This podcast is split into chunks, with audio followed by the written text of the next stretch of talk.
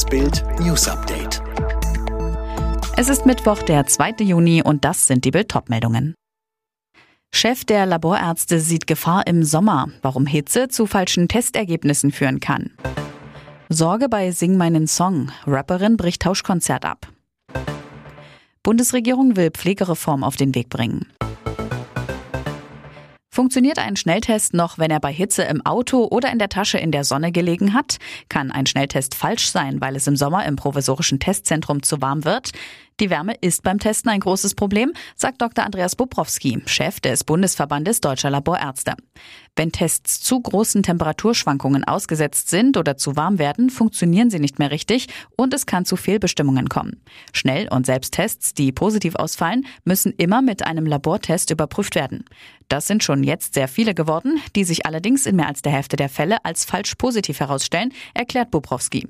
Er fordert deshalb dringend, die Testverfahren zu verbessern und das Zulassungsverfahren zu verschärfen.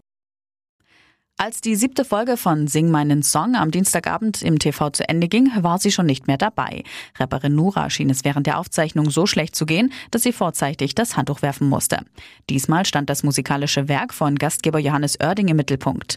Und am Anfang war Nura noch ziemlich gut drauf. Sie hatte sich seinen Song Zieh dich aus vorgenommen und dann auf ihre Art interpretiert.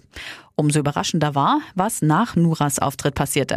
Sängerin Stefanie Heinzmann, die diesmal den Moderationsjob von Oerding übernommen hatte, fiel auf, dass mit der Rapperin etwas nicht stimmte. Ihr Vorschlag? Ich würde es besser finden, wenn du jetzt ins Bett gehst und dir ein bisschen Ruhe gönnst. Gesagt, getan.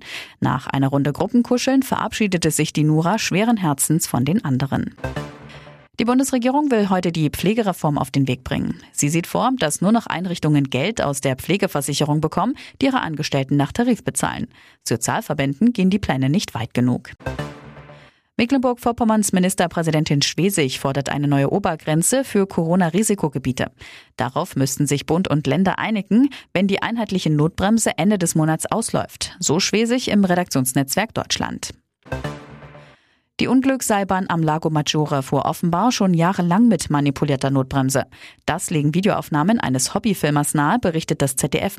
Demnach zeigen die Aufnahmen sogenannte Gabeln, die die Notbremsen außer Kraft setzen.